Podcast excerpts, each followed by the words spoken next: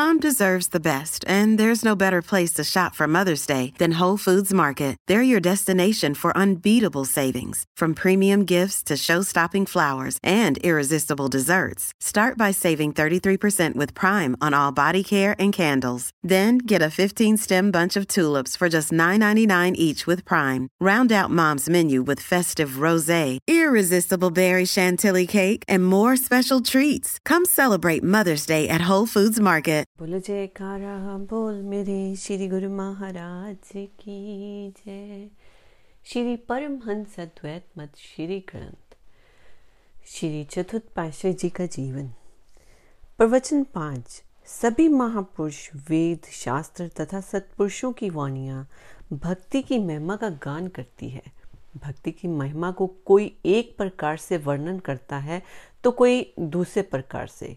जिस भक्ति की इतनी महिमा है तथा जिसे प्रकाश कहा जाता है, वह क्या वस्तु है? उसे किस प्रकार से प्राप्त किया जाता है? श्रद्धा विश्वास के द्वारा मन को निर्मल बनाना है, जिससे कि उसमें भक्ति का प्रकाश भरा जाए। इसके लिए सत्य व्यवहार की आवश्यकता है। गुरु के प्रति कोई छल कपट का व्यवहार करे अथवा आज्ञा उल्लंघन करे तो क्या उसके हृदय में भक्ति का प्रकाश हो सकेगा? कदापि नहीं। गुरु आज्ञा का उल्लंघन करने पर काल और माया पर अधिकार प्राप्त कर लेते हैं। यदि सेवक आज्ञा रेखा के भीतर रहे तो काल का दाव उस पर नहीं चल सकता। परम संत श्री कबीर साहिब जी फरमाते हैं, सतगुरु सबद उलंग के जो सेवक कही जाए, जहाँ जाए तहे काल है, कहे कबीर सुझाए। सतगुरु के वचन का उल्लंघन करके सेवक कदापि नहीं रह सकता, क्योंकि वह जहाँ भी जाएगा, स्वतंत्र रहेगा पर फंदे में फंसाने वाला काल उसमें रहेगा। गुरु आज्ञा की परिधि में रहने वाले सेवक का तो काल भी कुछ नहीं बिगाड़ सकता। श्री कबीर साहब जी का कथन है कि इस परिधि से बाहर होते ही सेवक पर काल का दाव चल जाता है और वह उससे अपना बचाव कर ही नहीं सकता। माया और काल का चक्र संसार में दिन रात चल रहा है।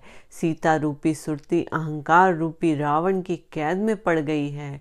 इसे अहंकार के बंधन से मुक्त कराने के लिए श्री गुरु आज्ञा पालन आवश्यक है।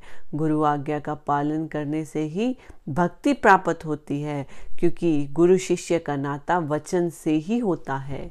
महापुरुष का कथन है कि गुरु और शिष्य वचन कर नाता सो सेवक जिस वचन पछाता।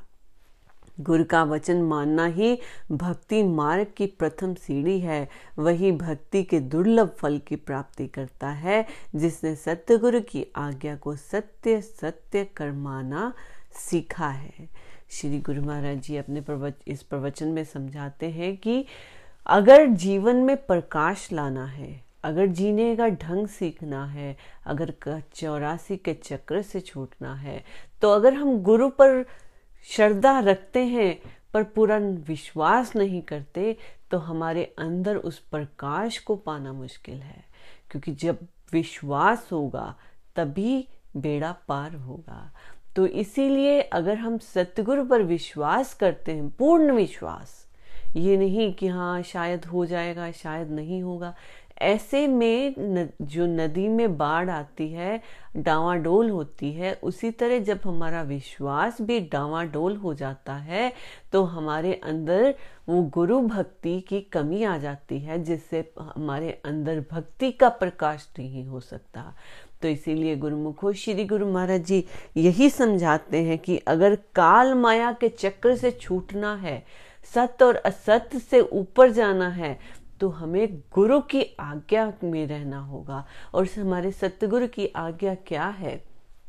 जो श्री दरबार के पाँचों नियम है, उनको फॉलो करते रहो। अपना मन ऑटोमेटिकली कंट्रोल में रहेगा। जब हम उनके वचनों को मानेंगे, श्री पंचम पाशाह जी, श्री गुरु महाराज जी के जो सुंदर वचन है, श्री आरती, पूजा, सेवा, सत्संग, सुमिरन और ध्यान, श्रद्धा, सहज जो नित्य करे निश्चय हो कल्याण। वही हमारे चतुर्थ पाशाह जी ने भी अपने वचनों में बार बार कहा है कि गुरु आज्ञा, गुरु प्रेम, यही भक्ति का सरल साधन है। जैसे कल वचनों में भी यही आया था कि प्रेमा भक्ति ही सबसे उच्च भक्ति है। प्रेम भी है और भक्ति भी है। तो अब श्री गुरु महाराज जी हमें समझा रहे हैं कि ये भक्ति कहाँ से कैसे आ सकती है? भक्ति का प्रकाश हमारे अंदर कैसे हो सकता है? केवल और केवल जब हम अपने सतगुरु पर विश्वास करके, उनके वचनों को माने और उनको फॉलो करें तभी हमारे अंदर उस प्रकाश की किरण दिखेगी और उसी प्रकाश को देखते देखते हम अंदर उतर जाएँगे और जब अंदर उतर जाएँगे, उस परम आनंद से जुड़ जाएँगे जो हमें, हमारे जीवन का असली लक्ष्य है। प्रवचन छः जिन नेत्रों द्वारा हम ब्रह्म जगत के रंग, रूप तथा कौतक देखते हैं, ये ब्रह्म चक्षु अथवा चरम चक्षु हैं। अंतर मन के चक्षु और हैं, उसके दिव्य चक्षु, तीसरा नेत्र अंतर दृष्टि अथवा विवेक दृष्टि आदि सेवक, अनेक नामों से पुकारा जाता है। प्रत्येक व्यक्ति इस अंतर्दृष्टि को प्राप्त कर सकता है, परंतु इस दृष्टि को उपलब्धि एकमात्र महापुरुष की कृपा तथा गुरु भक्ति के द्वारा हो सकती है। सतगुरु के चरण कमलों के नाखूनों का प्रकाश हीरे मणियों की से भी अधिक है। इनका ध्यान करने से दिव्य दृष्टि खुलती है। दिव्य दृष्टि खुलने पर ही सत्य असत्य का ज्ञान होता है और वास्तव में जगत सत्य है अथवा मिथ्या। अनेकों संयम साधन इस मंजिल तक आध्यात्मिक कठिनता से पहुँचते हैं। परंतु सतगुरु का ध्यान अथवा गुरु भक्ति एक ऐसा सुगम साधन है जिससे जीव सरलता से इस मंजिल तक पहुँच सकता है। दिव्य दृष्टि का प्राप्त होना ही मानो सर्व सुखों को पाना है। ये दिव्य दृष्टि सदगुरु के चरण कमलों का ध्यान करने से अथवा शब्द अभ्यास की कमाई से प्राप्त होती है, जिससे मोह माया का समस्त अंधकार दूर हो जाता है और विमल प्रकाश की प्राप्ति हो जाती है। यही दिव्य नेत्र अथवा तीसरे तिल को ही शिव नेत्र कहते हैं, जो सतगुरु की कृपा बनी बिना नहीं खुल सकता। अतएव सतगुरु की शरण में जाकर नाम की कमाई से दिव्य दृष्टि खोलने का ढंग सीखना है। श्री गुरु महाराज जी अपने प्रवचनों में समझा रहे हैं कि हमारे अंदर एक अलग दृष्टि से हम अपने ज्ञान चक्षु को खोल सकते हैं। जैसे बाहर की दुनिया को देखने के लिए हमें रोशनी की ज़रूरत होती है, इसी तरह से हमें अंदर की दुनिया देखने के लिए भी अंदर की ज्ञान चक्षु की ज़रूरत है। अंदर की रोशनी से की ज़रूरत है और वह अंदर की रोशनी कैसे आएगी? अंदर की रोशनी आएगी जब हम सत्यगुरु के वचनों पर चलते हुए ध्यान करेंगे, अंतर मन से जुड़ेंगे। जब हम अपने अंदर की तरफ़ देखेंगे, तभी हमें अंदर की दृष्टि दिखेगी, क्योंकि जहाँ पे नज़र गई नहीं, वहाँ का हम रंग रूप क्या देख सकते हैं? अगर किसी जगह पर हम जाएँगे तो उसको देख सकते हैं। लेकिन हमने अगर उधर कदम ही नहीं बढ़ाया तो हम कैसे देख सकते हैं? तो श्री गुरु महाराज जी यही समझाते हैं कि अंदर की तरफ़ कदम बढ़ाओ। जब अंदर की तरफ़ कदम बढ़ाओगे, तभी तुम उस ज्ञान चक्षु को देख पाओगे, तभी हमारा ज्ञान चक्षु अंदर खुलेगा, जो हमें अंदर जाने के लिए रोशनी प्रदान करेगा। और अंदर की रोशनी जब मिलेगी, तब हम और गहरा अंदर उतरकर उस परमात्मा के स्वरूप को देख सकेंगे, उस सच्चे आनंद को देख सकेंगे, जिस आनंद को पाने के लिए पूरी दुनिया दिन रात लगी हुई है। लेकिन वो ढूंढ कहाँ रही है? बाहर, अंदर नहीं। तो श्री गुरु महाराज जी हमें अंदर जाने का रास्ता दिखाते हैं और समझाते हैं कि ये अंदर जाने का रास्ता हमें कहाँ मिलता है? कैसे मिलता है? सत्यगुरु की शरण से।